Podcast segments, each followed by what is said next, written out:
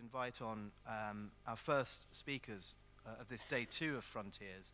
William Fiennes, of course, who you all um, met yesterday, the author of the award winning Snow Geese in the Music Room, director and co founder of the charity First Story, which promotes uh, writing in challenging schools in, in this country, and Tim Dee, writer of The Running Sky and Four Fields, prolific broadcaster and birdwatcher.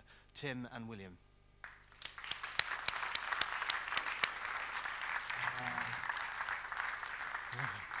Can I, sit in this chair? Yes, of course, yeah, yeah, definitely. Morning. Hello. Sorry it's so early. Although you're probably both early risers, are you? I, I've been on a 20 mile run. And Have you?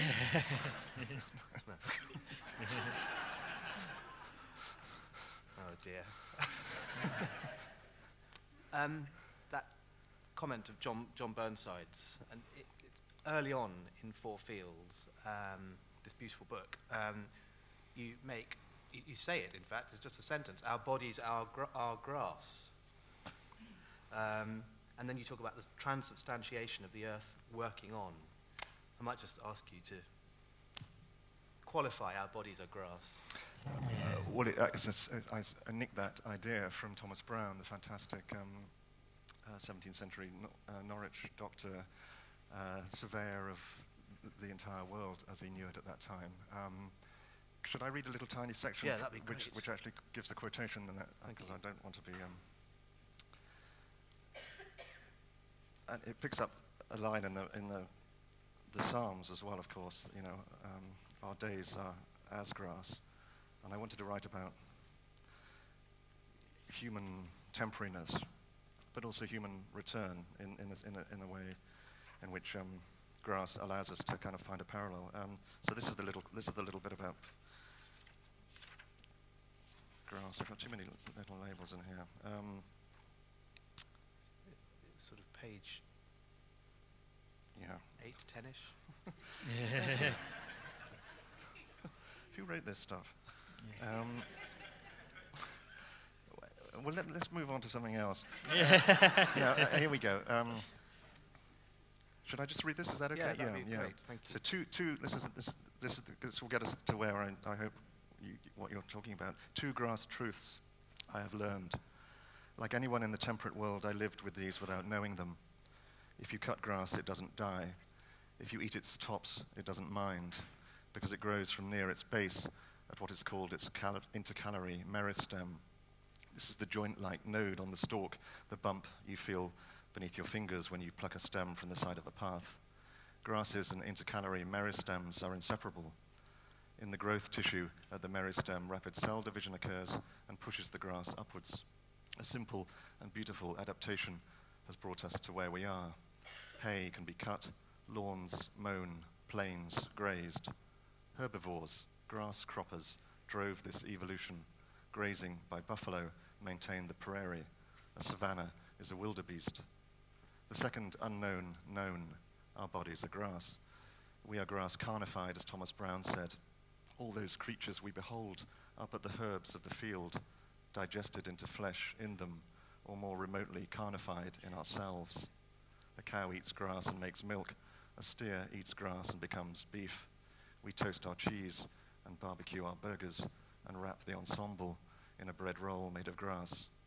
The three great food crops of the north, now of the whole world, are grasses, rice, corn, and wheat. They made us, but we made them as well. We've more than grown up together. Our domestication of the wild has drawn the wild after us. The transubstantiation of the earth works on. Wonderful. Can I, can I add something to that? No, yes, I'm sorry. I'm hogging all the No, grass. no, that's the point. You when I first took this book out on the road, I, used, I, had, I live in the Fens, and um, there are turf farms there where they actually roll up the turf and make college lawns and things like that. So to begin with, I actually had a couple of rolls of turf, but I, I've now got prosthetic grass, uh, which I've, I, um, so these are my four fields. Um, I got these in the pound shop, one pound for each field. Um, and I like to have them. They're like little prayer mats to me now. I like to keep them in the front. So um, that, that's. I'm not a farmer. That's the most important thing to say here. I mean, I love the, the idea of grass, and it's the idea of grass in a way more than the reality of grass. I'm really frightened of cows. I don't Oh, right, really yeah. like to go into fields very much. Um, Well, that's good to hear because Yeah. they- they're, fr- I find them frightening. Yeah. anyway, so that's that's that, that, that, if I, I used to have little farm animals that you could, you, um, and you remember when you used to be able to get greengrocers used to put their vegetables on, on beautiful grass, and I Mm. begged and begged my mother to ask a greengrocer to give me get some of that grass as a child, and she did. But then your animals were too small actually for the scale, and they used to fall over, uh, fall over in the grass. Anyway. And the fields. I mean, so in linking with this, that that you make the comment again in the book, this connection that, that you know, t- to me feels really evident and not at all, you know, a source of um, feeling despondent about mortality so much as something that is just obvious in, in front of you. You say, without, without fields, no us. Without us, no fields. So there's a, a circularity to this um, our connection. It seems so ridiculous, doesn't it? We, we talk about our connection with the world, and then similarly, how distant we've become from the natural world. These things become um, stereotype things to say, but the, the truth of them is really apparent to me, and their, their relevance, I guess, in talking about health and well-being and medicine and, or personhood. Yeah, and it works at a, at a metaphorical level as well. I mean, we, we reap what we sow, we plough our own furrows. Uh, it's always coming back to us in, uh, to, to, to catch us up in that way. Um, I love the way in which farming is the oldest sort of mark that we've made on the surface of the earth, and yet it's a sort of indication of our going wrong as well as our going right. Uh, I mean, we need to do it in order to, to live, and it, they're kind of beautiful marks, those fields, and they're necessary marks that we've made, that sort of scarification of the earth. Um, And yet it sort of goes wrong every year almost. I mean, it needs to be done again and again. We have to, you know, we both are within the grain of the world in more ways than one, and, and against the grain of the world. And these fields, in their, in their widest sense of what a field is, seem to indicate that to me. And in a sense, you know, mirroring, you know, often th- the self-flagellation, you know, of the doctors and nurses and health professionals, you know, we, we as, as, a, as, a, as a species, we give ourselves a hard time about what we've done with and to the planet. But could it have been any? I mean, you know, I, it's fine. Perhaps there was an inevitability to that kind of interaction of humanity with the planet. Yeah, I mean, it depends whether you believe in the fall, I suppose, or something like that. I mean, um, you were talking yesterday about Eden and, um, and the possibilities of, of recovering Edens and, and of wildernesses and the idea of places uh, that people might not have messed up in, in the world, of which there are very, very few. One reason I wanted to write about fields was I felt that uh, too much effort was being put into kind of thinking about these, these untrammeled, untouched places. I, was, I wanted to find a way to talk about the mess we've made and, how, and the, the kind of enduringness of that, of that mess, nonetheless, you know, that we can get by. Yeah. It, it goes wrong, but it goes right at Yeah. the same time. William, I just wanted to like, draw you in on this, i- and linked in a way with this is this idea of home.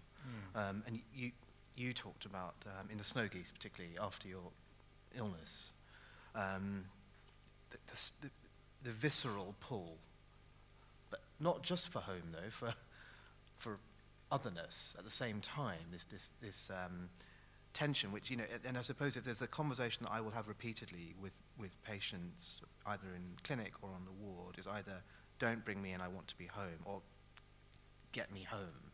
That, that, I, I, tug. Can, I can imagine that from a, a doctor's point of view. I felt it incredibly powerfully. I think that um, felt that being ill was a sort of expa- expatriation or a sort of deportation from my homeland. Uh, suddenly, the language was different. All these strange, the strange vocabulary of my condition and the treatments, the drugs, uh, the procedures. It was a new language to learn. Um, and I think part of our sense of home also is about repetition. Home is where things are the same uh, t- tomorrow as they were today. And in this condition of illness, I felt that I'd been expatriated. I'd been taken away from all of that. And I did f- have this visceral idea of going home to the place that was most familiar to me, to a way of being that was most familiar to me. And I remember the consultant and the surgeon going around the wards and saying, You can go home. And it sounded Mm. like a, a sort of benediction. gift. Mm. Some, a, a gift. You- I say in the Snow Geese somewhere, it was as if he were, he were giving them a state of grace. Or, Mm. And um, and then I, I- so I went home, and that was fantastic. And then after about two months of sort of forced confinement because of what was happening to my bowels, and um, I was absolutely miserable. I, I wanted to be anywhere but home, and I wanted to be having new experiences and new adventures, and, and um, I didn't want the repetition and the sameness. And it did make me think that um, all, of, all of us, to one degree or another, negotiate a way between these two impulses Yeah. towards the known and towards the new. It's impossible to imagine a life lived only in the known, with Yes. never anything new in it. Equally, it's impossible to imagine a life that's lived only in the new, without anything familiar or. Um, and, Well, but and so- whereas many people might have backpacked to Budapest, you ended up um, following the migration of snow geese back yes, to the Arctic. that was partly my insanity and, and partly, um, uh, I suppose, a feeling of, um, and this is where I feel a great sort of kinship with Tim and his writing, of, of, of suddenly in my early 20s finding a, a great love for the natural world and an interest in the non-human world. And, um, and I suppose particularly in migrating birds, Mm. which was what, what uh, and it, it wasn't that I saw any um, equivalence between what I was feeling and, you know, and I, I, I hope that I was more sophisticated than to see that that was what birds were going through. They didn't migrate because they were bored of where they were. They migrated because of the planet's tilted. We, we get seasons. We, you know, some parts of the year we're close to the sun than others. You get variations of, of food resources, and so all creatures have to adapt to those cycles. And some birds will migrate in order to take advantage of um, variation in food supplies and so on. But I did, I did feel s- it struck a chord with me Mm. that, that sense of zugunruhe, which is the technical term for restlessness, This migratory word, is- yes, restlessness. yes. I Yeah. just wondered if I might ask you Mm. to talk a bit more about that. That's, that's great, because I struggled to pronounce it right through the book. Well, I don't even know if I'm pronouncing it right. I, I knew how to write it, but um, uh, well, this extraordinary phenomenon of migratory restlessness, uh, known by the German word Zugunruhe, so that even if you kept um, a migratory bird in a cage under constant environmental conditions, so the same day length, the same temperature, uh, while its conspecifics in the wild are starting to migrate, the bird in, the, in its cage will start to Mm. get restless. And they also get restless in a particular direction. Mm. So they hop in, a, in the cage, they'll hop in the direction that they go. And there's a wonderful experiment done. I can't remember the name of the biologist, the ornithologist who did it, but I think it was indigo buntings maybe migrating from Scandinavia, and then they would go south. They would go southwest, um, and then at one point they would then turn south towards Gibraltar.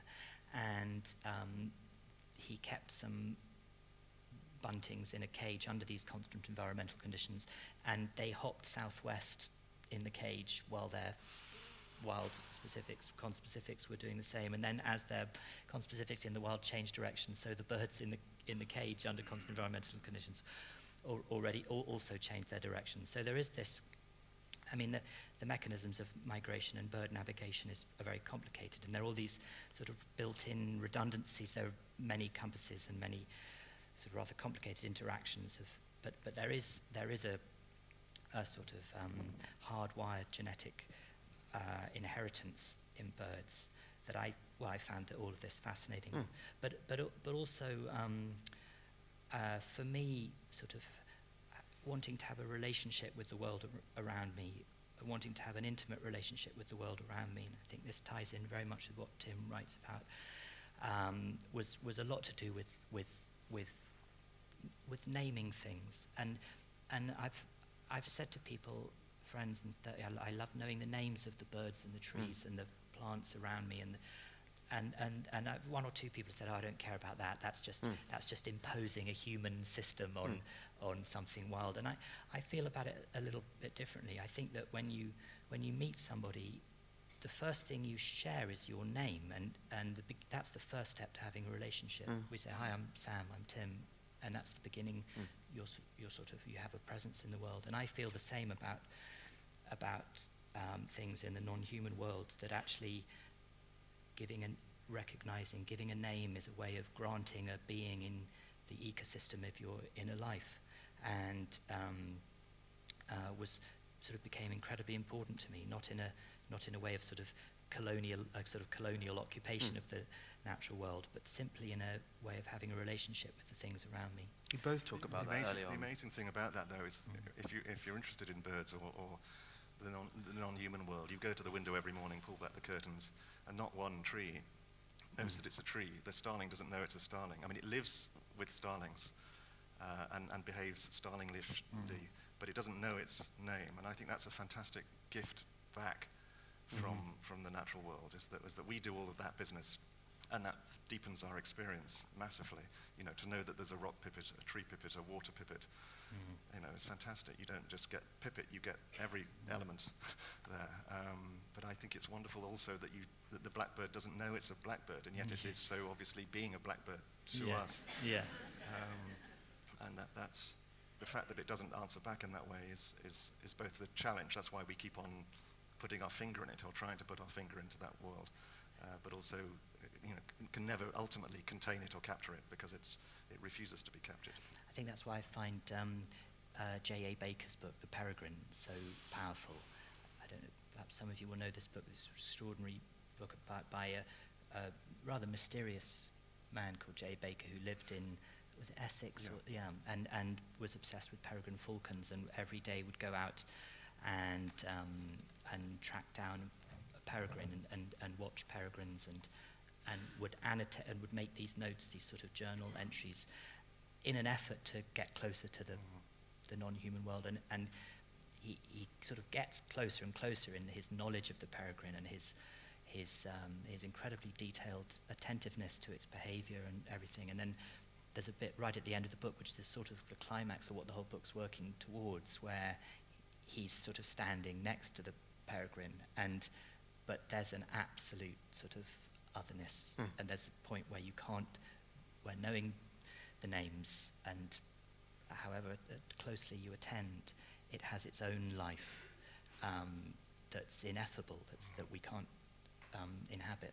But we, e- extraordinarily somehow, we fail to see this around us. And you talk about this, in forth, that we don't, s- that these things become invisible to us somehow. And early, I mean, you, you commented on this, Tim, early on in the book. So, early encounters with birds, once found and named, started something like a, a- something like a shock into living. The world leaned on me, as it were.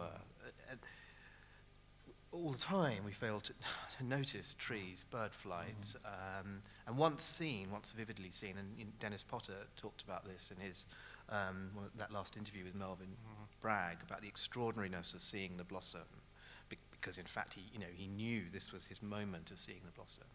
Suddenly it came to life, and things were wondrous and trivial and important at the same time. It, it's the, the gift is missed, isn't it? Yeah, Uh, and it's, it's these days more and more of our experiences are digitized and screened, um, and so actually, and actually, fewer and fewer of those trees and birds are out there to be seen anyway. So there's a, we're in a kind of crisis of, of encounter.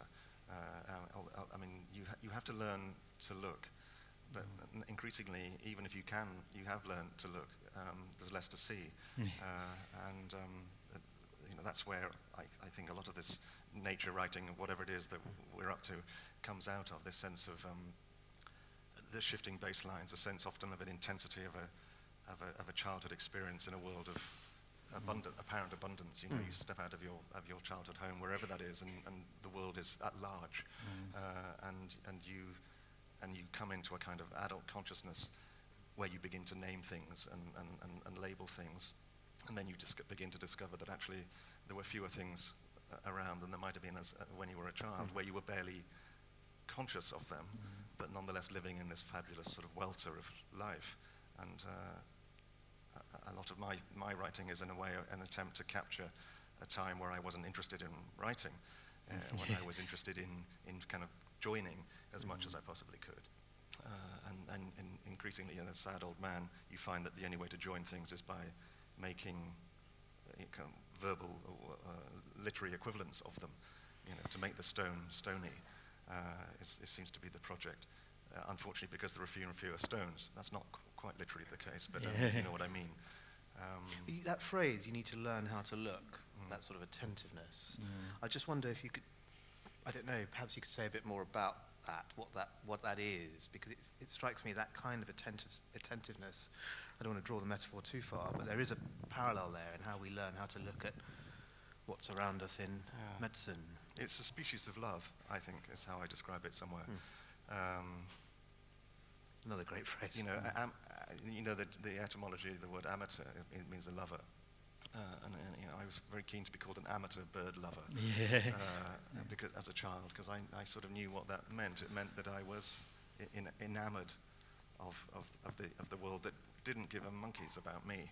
Uh, and that was the part of the whole point. The thing flew on. It didn't want to be, it didn't want to come close to me. It was, it was, um, didn't, wasn't necessarily nervous of me, but it just, it knew it had other business and, and that I wasn't part of it. And I, I rather loved that.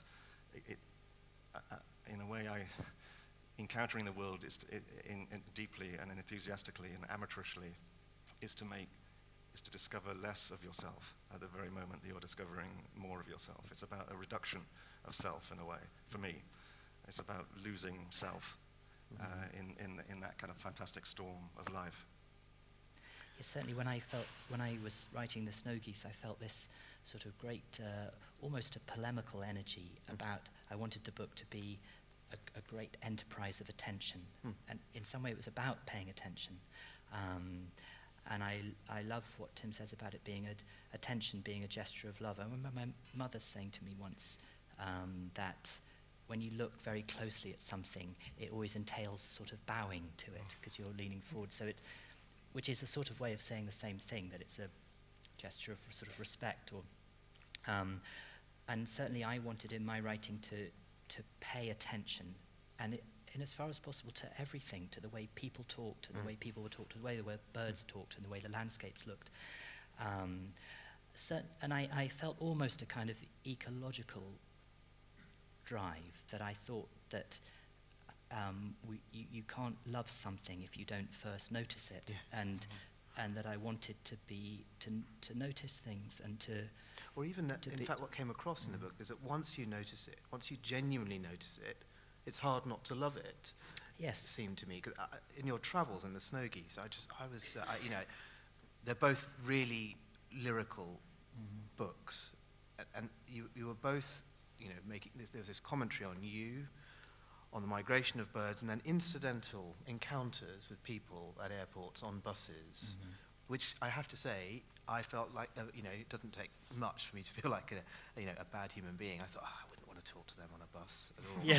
You, uh, you were sort of uh, Ah. enchanted and wondrous by uh, of the conversation and attentive to it, and I was getting so lonely, I think, basically. yeah. Um, uh, sort of, uh, at some point, sort of desperate for any human interaction.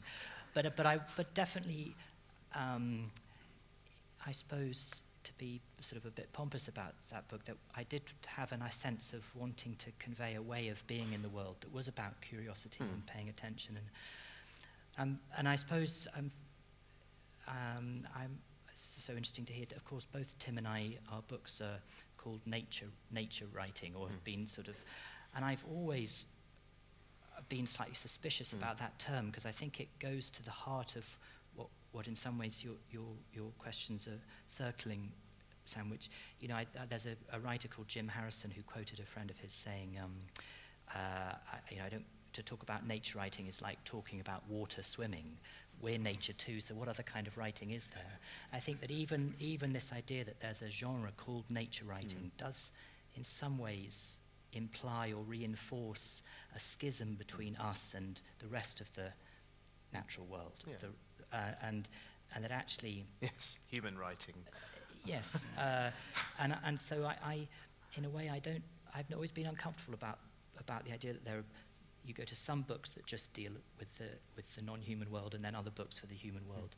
And I suppose, and I, I see this sort of schism, even, even though much as I adore watching David Attenborough documentaries, for example, it does seem to slightly reinforce an idea of nature as being something that's out there and that's we look that's sort of roped off and and remote from us.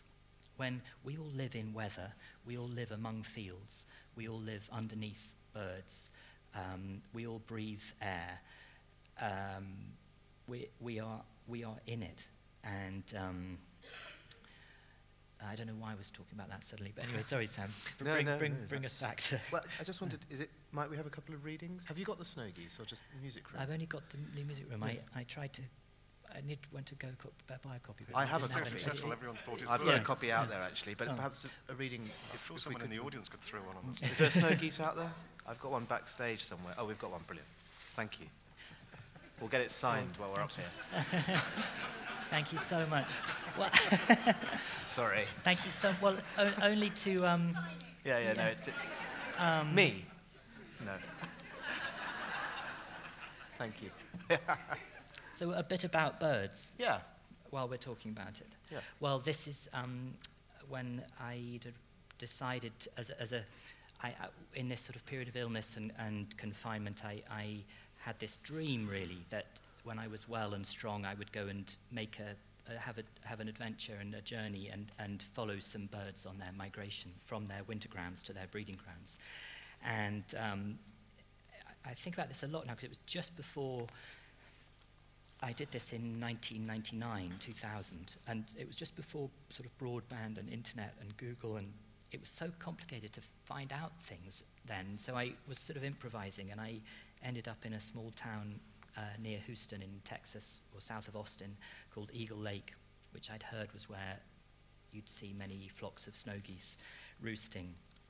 And um, a man called Ken said he'd take me out. This all sounds very sort of dodgy. took, took me out to a to a prairie. Um, We all say that. and, and left left me. Ken drove off in the Dodge, leaving me alone on the prairie. It was just after six o'clock. I parked the Cavalier at the edge of the flooded field and waited, tense, eyes keen, vigilant for geese. I lifted my binoculars and panned across the water, finding ducks floating in twos and threes, waders tottering as if on stilts at the edge of the pond. In front of the sun, the birds were silhouettes, and I was too much of an amateur to tell one species from another. But when I saw eight tall, slender birds with the long necks, legs, and bills of herons, and shaggy tail bustles, and the dainty gait of ballerinas, I knew instantly that they were sandhill cranes, the oldest species of bird in existence, known to have lived in Nebraska in the Miocene nine million years ago. Birds which, it was once believed, helped smaller birds migrate by carrying them on their backs. The sun was close to the horizon now, not the source of light, but the point to which all light was gathered, as if the day were going home. I leaned back against the car on the brink of geese, my ears tuned, my eyes alive to the slightest movement. Ducks muttered on the shallow water. Red lights glimmered like cigarette tips on the radio masts. The mesquite trees had the bare stony branchings of tree corals. I heard bells pinging in Eagle Lake several miles to the northeast, and then the rumble of a freight train, the ground vibrating with its industrial repercussions. There was a pale streak redness in the west, but the rest of the sky was a deep liquid Prussian blue, with a pair of bright stars appearing very close together in the southwest, Venus and Jupiter in conjunction.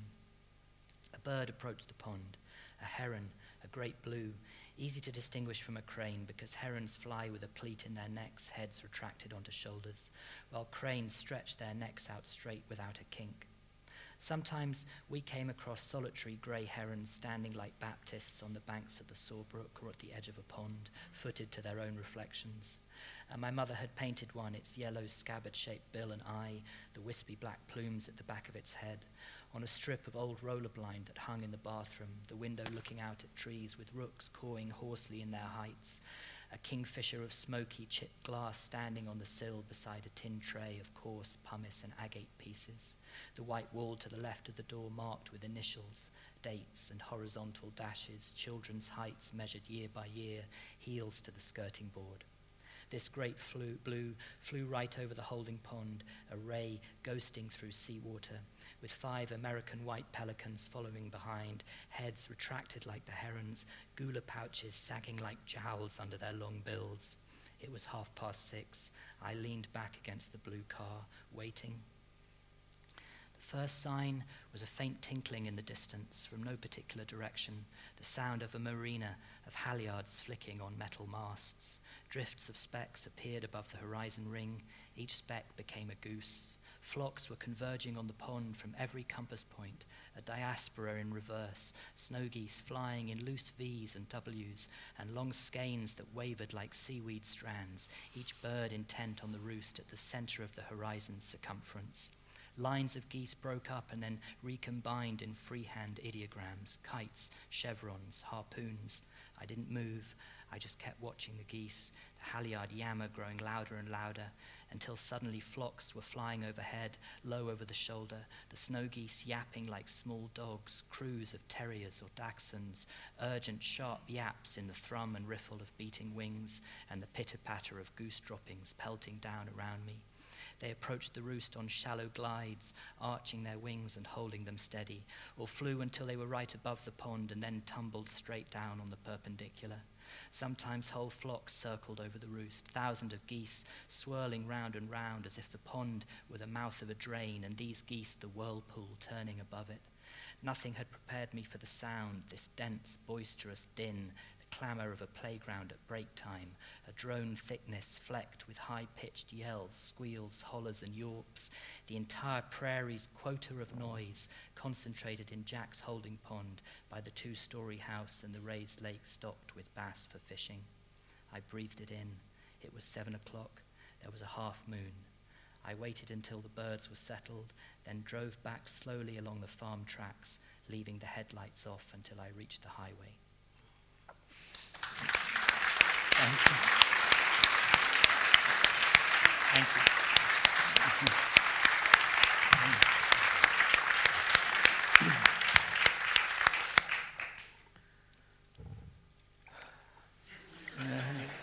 Follow that, you mean you? Should I? Uh, can I? Uh, maybe. Um, can I do two little quickies? Yeah.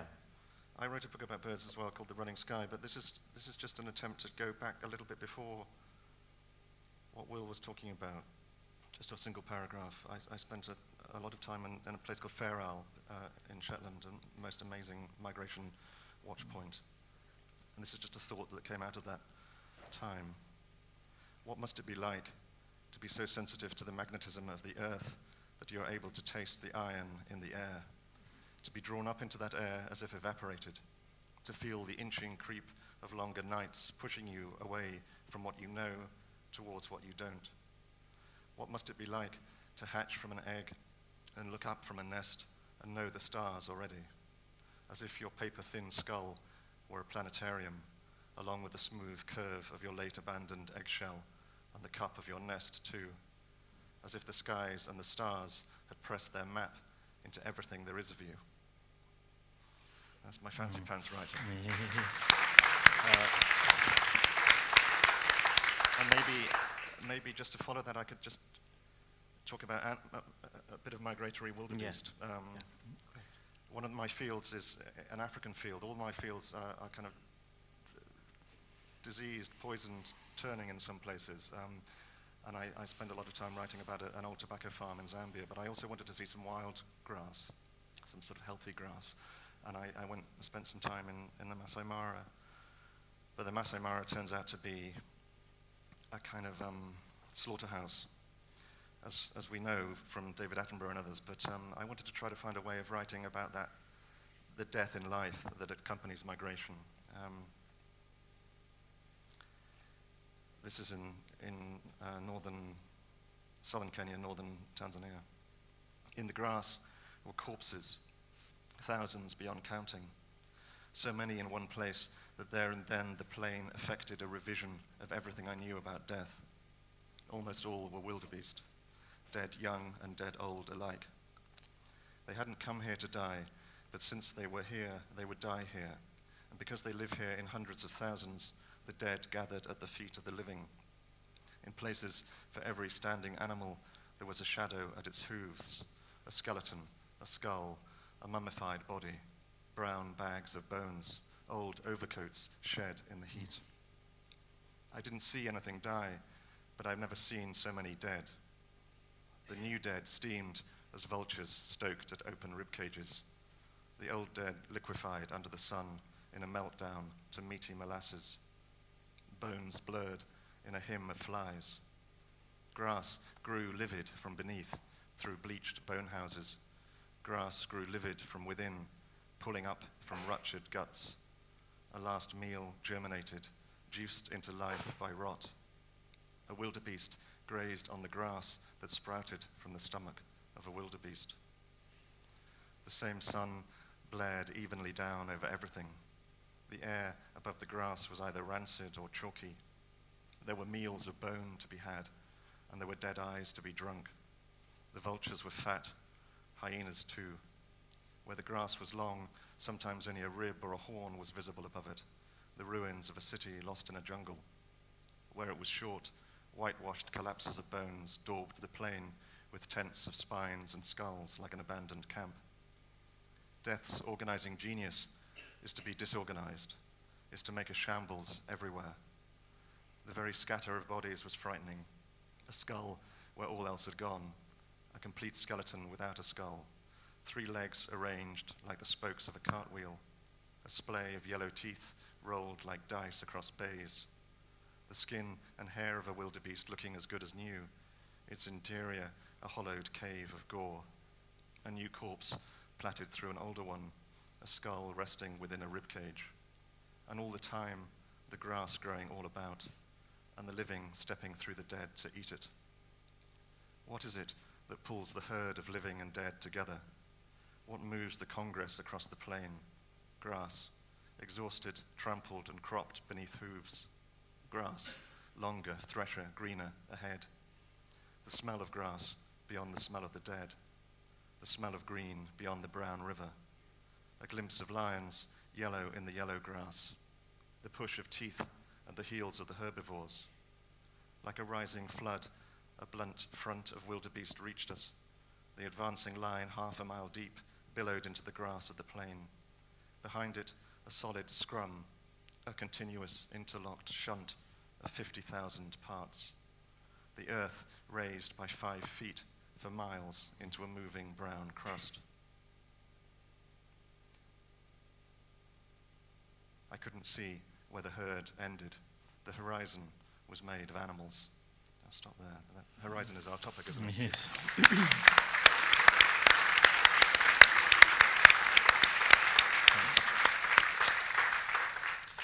Two things come to mind on that. One, um, the comment about the, the, ma- the stars, the, a map of the stars being pressed into the um, bodies of, of um, migrating animals, and uh, you know what that process is. What you know, what the process. You know, you, you sum it up very. We are tilted. I think one of the para- one of this chapters starts on full stop.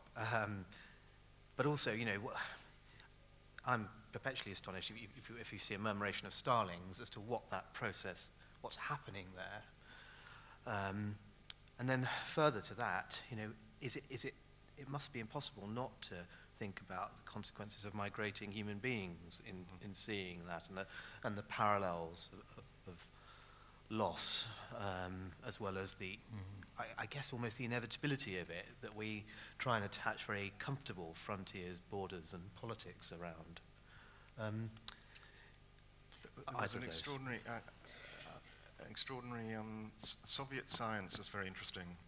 Uh, one, one of the, one of the, they did a lot of work on migration in the, in the dying days of the Soviet Union, uh, and this seemed to be a kind of parallel parable.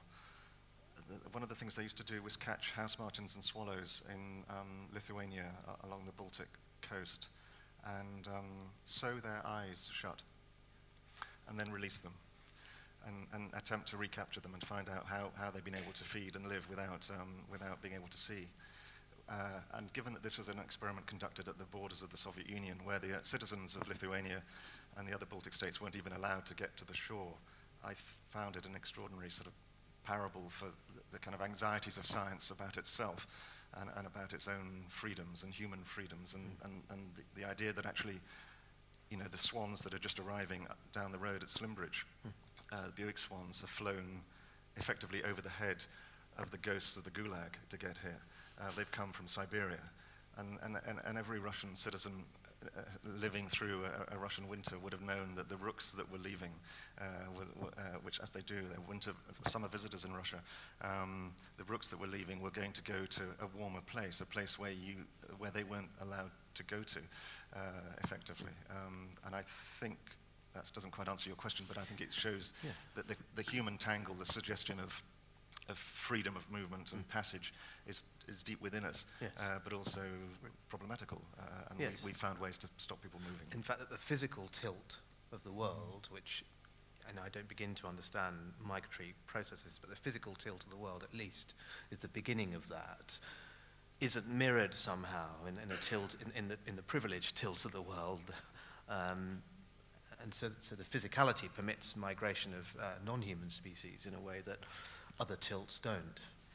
Well, I, um, it was, t- t- Tim described that so beautifully, the, the, the sort of planetarium idea, and it was reminding me of experiments that I do report and uh, to describe in the snow geese. About, um, one of the sort of compasses that birds use is, is, is the stars, and, um, and there was some ornithologists who, who actually put birds in a planetarium, and um, uh, but then would ch- would change the, the pattern of the stars on the planetarium sky and would see how they how their zugunruhe, their restlessness, altered accordingly. Um, and it did seem that the birds were particularly uh, attentive to the constellations around the around the North Star. Um, but I, I, it was s- s- striking cause of me. Now I'm only remembering this now, but when I was making this journey with birds, which took I was uh, sort of travelling for two and a half months, really, two, nearly three months, and it was it was in um, 99 really when and it, and a lot of the news then was the breakup of Yugoslavia, and there was I can't remember which aspect of it was, but every night on the news there were these um, pictures of refugees in the former Yugoslavia and uh, great columns of people being forced out of their homes. And I, I suppose I felt the, I felt the, um, the sort of deep slander that it is to Mm. Evict somebody from their home, or that uh, what, what a, what a, a huge um, uh, unrooting that is, um, and, and felt, I suppose, constantly a sense of my own uh, privilege in, the, in those terms of, of not only having a sense of home, but also having the freedom to come and go from it and, and even think about it and explore it in the way that I was then. Every night I would watch these, these uh, reports on the news and feel sort of absolutely wrenched, wrenched by it. So, um, of course, my, my, I think perhaps this goes for a lot of people who become interested in birds is that is, is the sort of classic idea of what is, is that they represent freedom, absolute freedom of movement, and and um, They don't have bags. That's what, the reason I like them. they, yeah, They yeah. don't have to carry bloody bags Yeah. with them all the time. Yeah.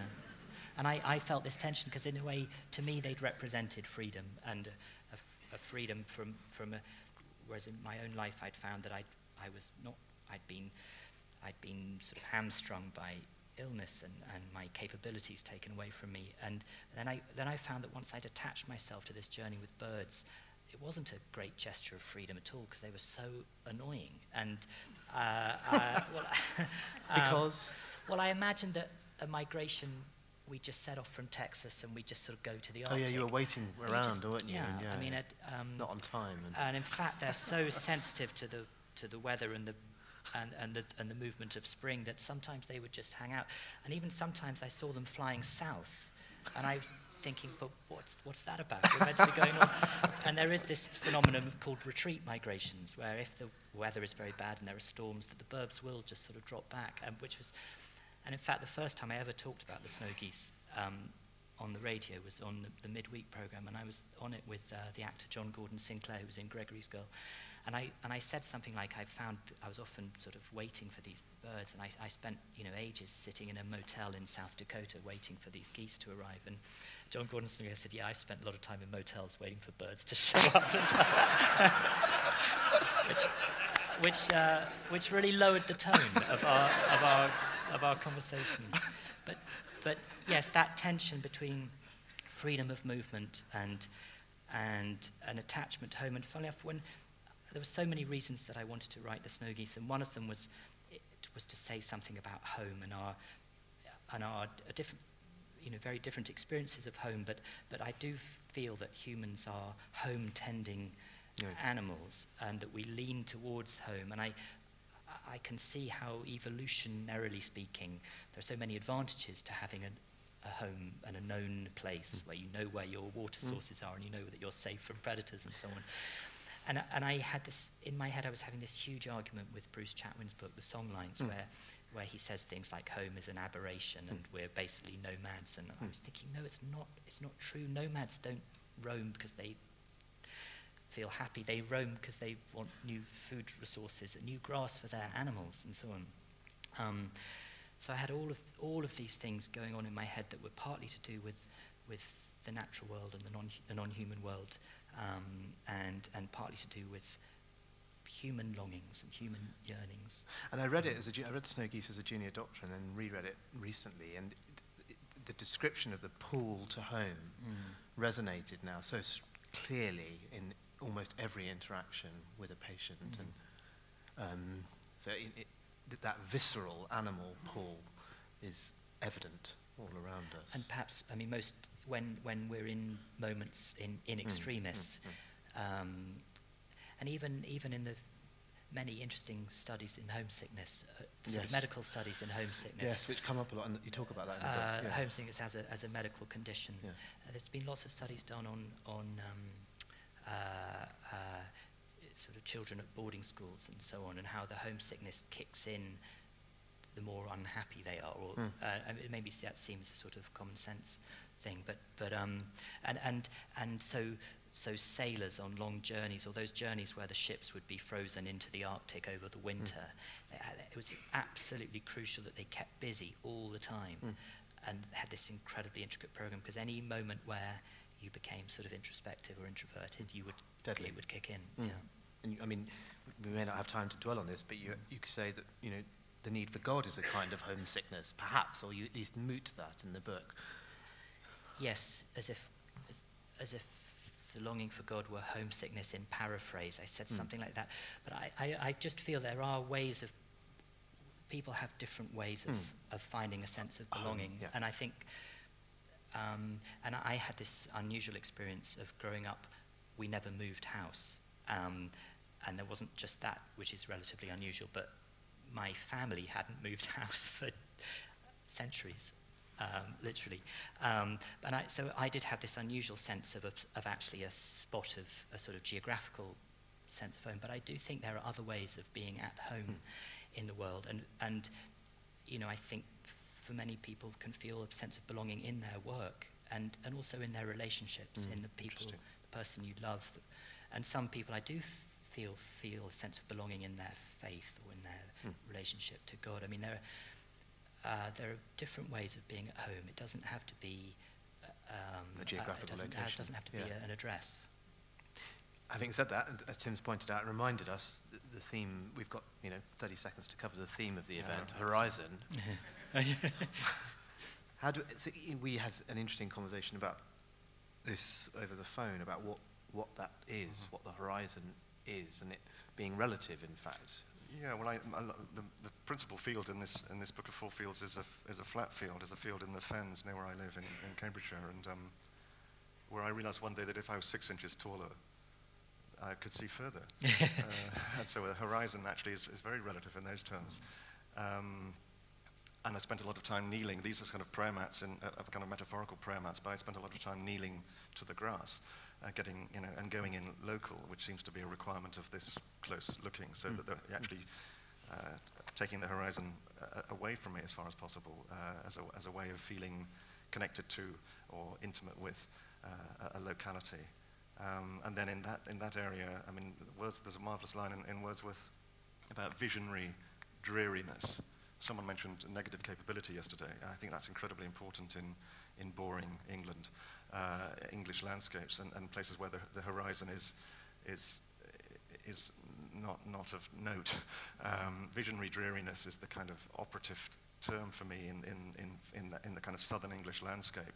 Um, there aren't big mountains, there aren't big kind of dramas uh, happening at the, at the horizon's edge. There's no, you know, the ocean isn't there. The, the, the, uh, so uh, I find the sky, the constable writing about fen fields not so very far away from mine in Cambridgeshire talks of the, of, of, of, the sky being the chief organ of sentiment. Um, you know, a, a, determining sky is very important in, in, in, in, that, in those horizons, the flatness of the land itself. I think, um, and that there are ways in which you import those senses of, of, of the edge of things uh, into our own, I mean, much more deep, deeply than, than simply uh, the experience of being in a landscape. I think if you grow up in southern England, your sense of the horizon is very, um, is curtailed because uh, there are people and, and, and cities and, and, and, flatnesses in the, in the way, and uh, so that goes deep into us. so when you say negative capabilities, there's this notion of living in fruitful doubts, after, yeah, yeah, not knowing certainties. And, yeah, um, yeah. How does that how does that link with this? Um, is, are you suggesting there that almost that the horizons becomes solid and factual for yeah, us? I mean, one of the reason, one of the exciting things about the, the fens is that they, yeah. they're, they're places of projection.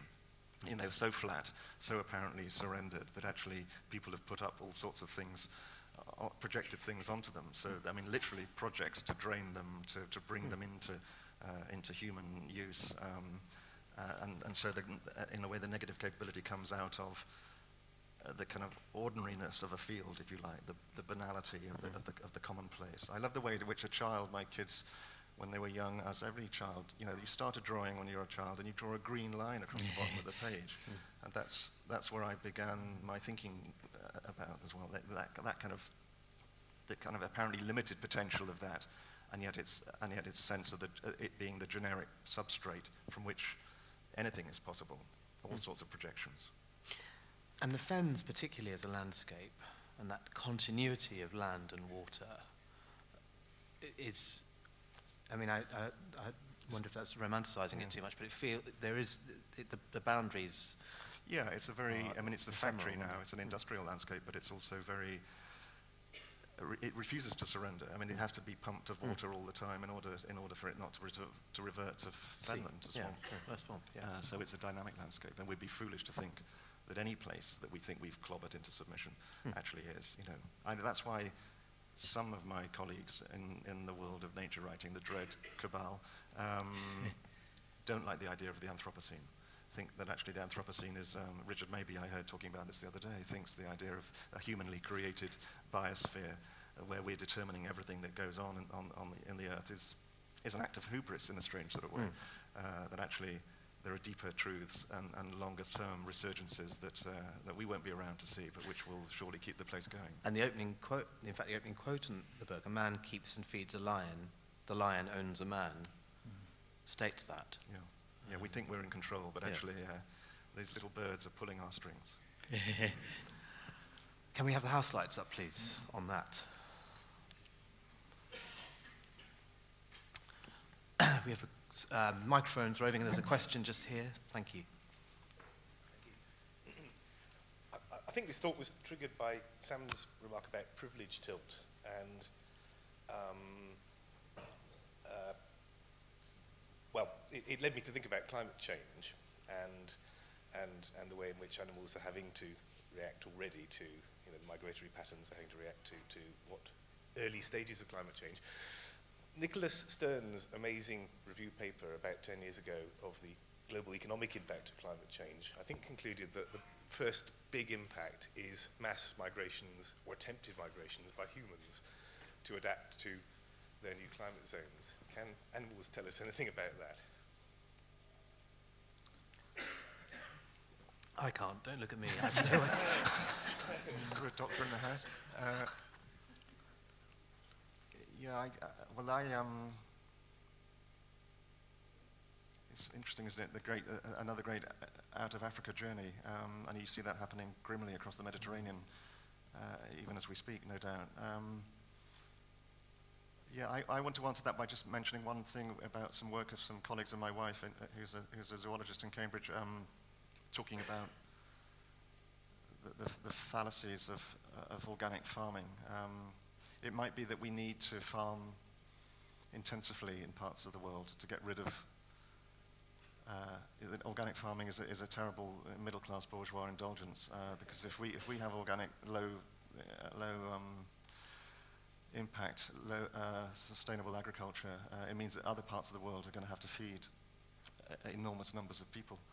Uh, it might be actually better to say goodbye to Almeria and the trumpeter finch in southern Spain uh, and cover it with plastic, as it mostly is covered now, in order to give us all tomatoes, rather than saying, well, we'll all grow low grade, low in intensity tomatoes in Britain, uh, because it will still mean, because of China, Brazil, India, and everywhere else in the world, that, that, that, that tomatoes will be required. And um, so uh, we've got to globalize our thinking, I guess. Um, and the, this, this work is grim to read, but it's, it suggests that actually, um, in, in order to keep bits of the Amazon, you're going to have to let other bits of the world go. You can't, you, we're not going to be able to feed ourselves uh, without making these sorts of things. The, uh, the lovely liberal dream of, of getting down and, dirty with our, uh, our organic um, products isn't sustainable across a, a, world population of 7 billion. Uh, and as far as I'm concerned, that might mean that they, they could all, you know, many of them should come north, uh, many of them should come west in order to live. You know, that's how the, if, that's, if that's what we're doing, that's what, we that's what we've done. And no one is really able to talk about this or think about this yet, but uh, it's coming. Because, are there questions? It's, uh, hello, I wanted to ask Will. Um, Could you speak up into the sorry, mic? Sorry, uh, thank this you. is for Will about. Um, I haven't read your book. I'm going to, because I thought the reading was beautiful. Um, but it's to do with the notion of home. So I wondered whether, without having read your book, whether one of the parts of your journey was because your home, as is was your body, had betrayed you, and whether you had had to go on your journey um, to find an alternative home. I, I, I, I think that's a wonderful uh, observation that our first home is our body. And I always, I remembered, um, you know, at school there's that famous thing of you writing your address and you put, uh, you know, Oxford, England, uh, Europe, the, the world, um, the solar system. The, I always used to think that actually it should start with your name because that's where you, that's where you sort of live first off mm. is in is in your body, and that's absolutely right. That that had betrayed me and had had um, had gone chaotic, and at a time really when you want more than anything to take your body for granted, uh, and I mean something that we always always want to do. And I, I used to think that was a a sort of um, actually one of one of the one of the many sort of cruelties of illness and particularly chronic chronic disease was was it wasn't only a, a, um, a restriction on my freedom of movement and my sort of physical capabilities, but also restriction on my capacity to be free to imagine and think, because part of my attention and my consciousness would always be attached to my body. Uh, and I think that's, you know, I, clinicians working with people with any chronic condition, I, I, I, I, I think that's such a huge um, assault on a, on a person, really. So in any interaction when I was ill, there'd be part of my mind that was on the conversation we were having, and then part of my mind that would be on the pain in my uh, abdomen. And so I, I had this sort of split consciousness, which, which we all have to one degree or another, because we have an inner life and an outer life. Oh, gosh. Uh, but um, I think it's particularly intensified that schism, that split of uh, that sort of bifurcation of consciousness in in the predicament of being ill. Um, so definitely it was, it, it was a, f- a feeling of being homeless, fundamentally homeless, because I'd been knocked out of my way of being, my habitual way of being. And I suppose then, so I went on this quest, and this is what my thoughts about horizons were, were how um, uh, on the quest, you, you walk towards the horizon, and then, of course, the horizon is a figment. It's an imaginary thing, really. It's because you walk 20 miles, and there's still a horizon there. And, um, and, and I suppose, um, so of course, that the, you, you, the journey towards the quest, you, you, don't, you don't really get, get there because the horizon is still ahead of you. And there are various sort of things that happen at the end of the snow geese that, um, well, this is a, a, spoiler alert, but I, uh, when I was out in the, on the Arctic, the, t- the tundra with, a, with two Inuit, um, one of them, they were shooting a lot of snow geese to, to eat. And, um, and we ended up eating, uh, eating, a snow, eating snow geese after I'd spent sort of three months dreaming about these things and, and having this sentimental attachment to them. And I remember showing it to an early reader, and um, she said, I, I hate that bit where you eat, eat the goose. And, um, and I said, yeah, but it's so, it's so important, that moment in, in the sort of, because um, sort of me and the object of the quest had, had dissolved into each other. The horizon had not been reached. Um, the revelations had been had been along the, along the way rather than in any sense of arrival. I don't know if that's answering the question. Only to say that that I, that feeling of being of being um, uh, evicted evicted from my home by the the sort of trauma of illness is, is definitely something that rings true to me. Yeah, wonderful. Uh, is there a question up Yeah, over there? And then one at the top. Thank you. Um, both of you sort of talked about different facets of privilege, and I couldn't help thinking when you were talking that it's there's very sort of colonial tropes in what you're talking about, and where, what what you were thinking in terms of the exploration out into these forms of otherness in animals is also part of a post-colonial anxiety or melancholia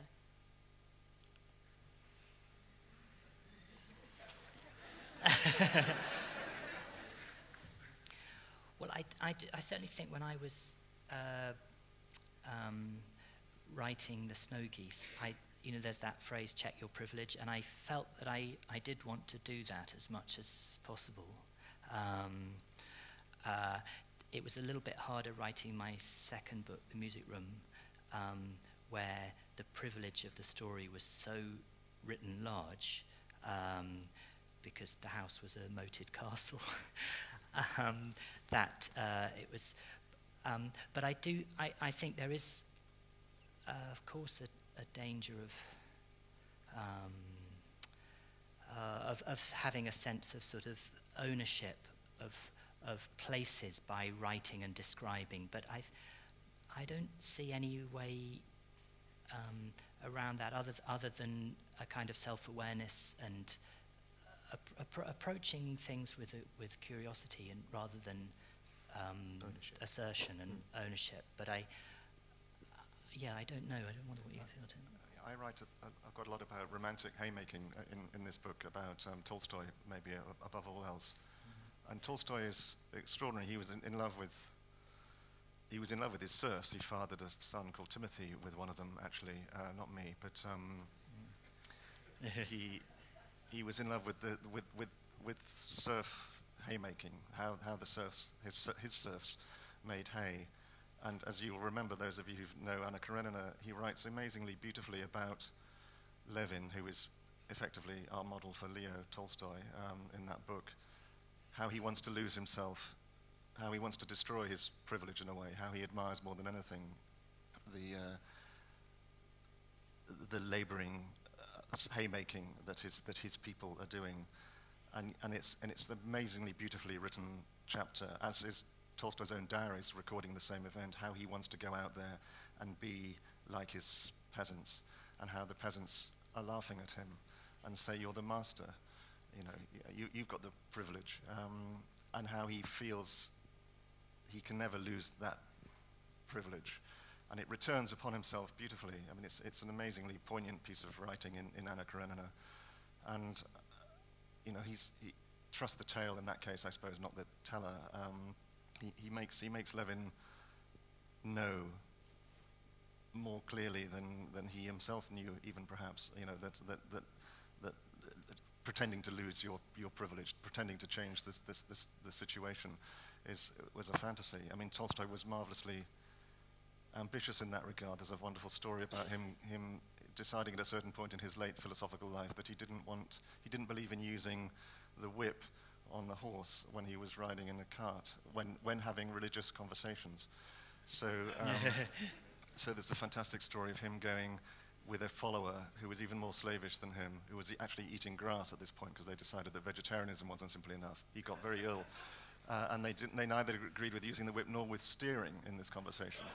and so the horse and cart leave the road uh, with Tolstoy mid dispute about the, the higher points of life.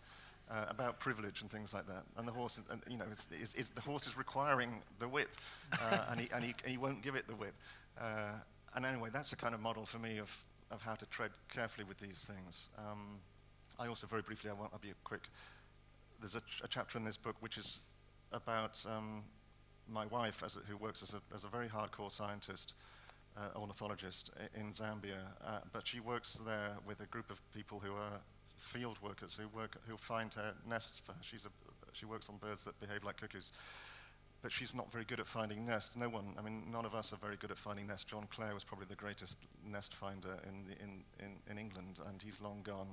Um, my wife might find one nest a week in her field site. These guys who are illiterate, one of whom's in prison now for murder, uh, uh, can find 20 a day. I want to think about ways of writing about other ways of people being able to enter a landscape, to read a landscape, to live in a landscape. And um, so privilege, yes, I did fly there, uh, and I'm conscious that, um, that we spend you know, too much time, too much money living our lives to, to write our books as we do. But um, I hope it's not just a, a one-sided thing. Thank you. I think we'll have to stop there. Apologies. Um, I've, that's been uh, wonderful for me and I believe for the audience, so thank you both very much. Thank you. Thanks, Thanks,